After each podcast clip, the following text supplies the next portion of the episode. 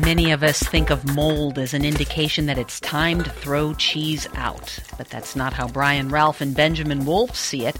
Brian is the cave master at Murray's Cheese Shop in Greenwich Village, and Ben is a microbiologist at Harvard who specializes in good molds. They work together to cultivate, identify, and understand molds on many of Murray's cheeses.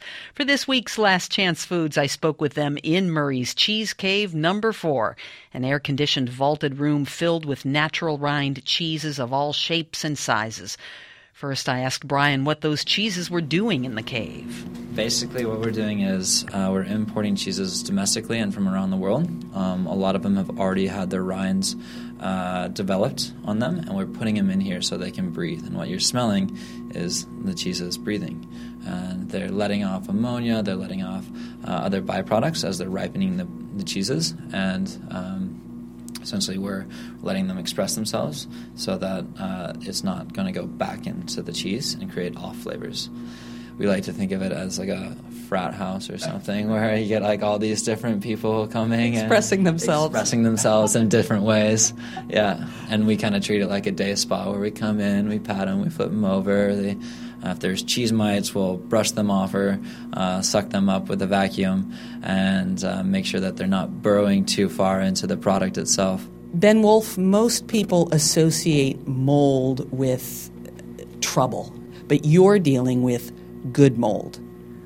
Absolutely. So these are molds that we've grown on cheese, we've grown to make miso, we've grown to make a lot of different products over thousands of years. We've essentially domesticated these molds.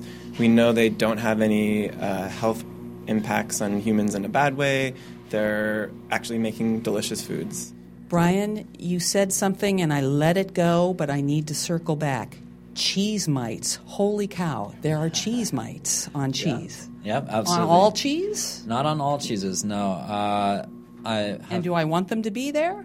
Whether you want them or not, uh, they're going to be on some of those cheeses. So, see how the cheese is moving? Yes. Those are cheese mites.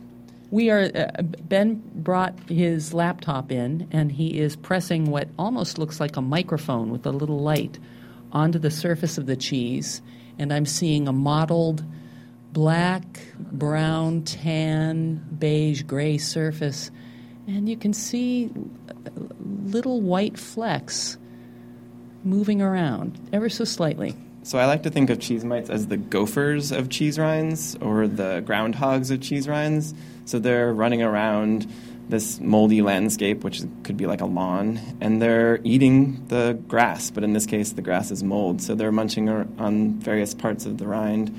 And I like to think of these brown spots. So this brown spot here is the mold Scopulariopsis, and we think of Scopulariopsis as the cheese mite bar. Um, they love this particular mold. It's one of the most delicious molds for them. So anytime you have Scopulariopsis on a cheese like this, you have a mite party.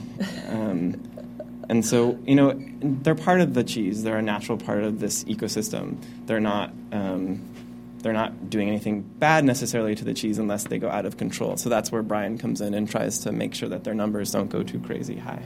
How do molds influence the the texture and the taste of cheese? Dramatically.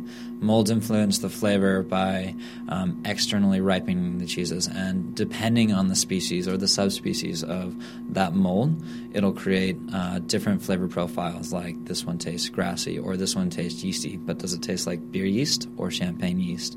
Uh, this one tastes doughy. Uh, this one has white pepper notes, and so all these different molds that are growing. You know, in this case specifically, there's molds from all around the world, and they're all going to give you these different flavor profiles. That was Brian Ralph, the cave master at Murray's Cheese Shop in Greenwich Village. I spoke with him and Dr. Benjamin Wolfe, a microbiologist currently researching good molds at Harvard University. To learn more about the relationship between molds and cheese and to see a video of our visit, click on Life at WNYC.org. This is WNYC.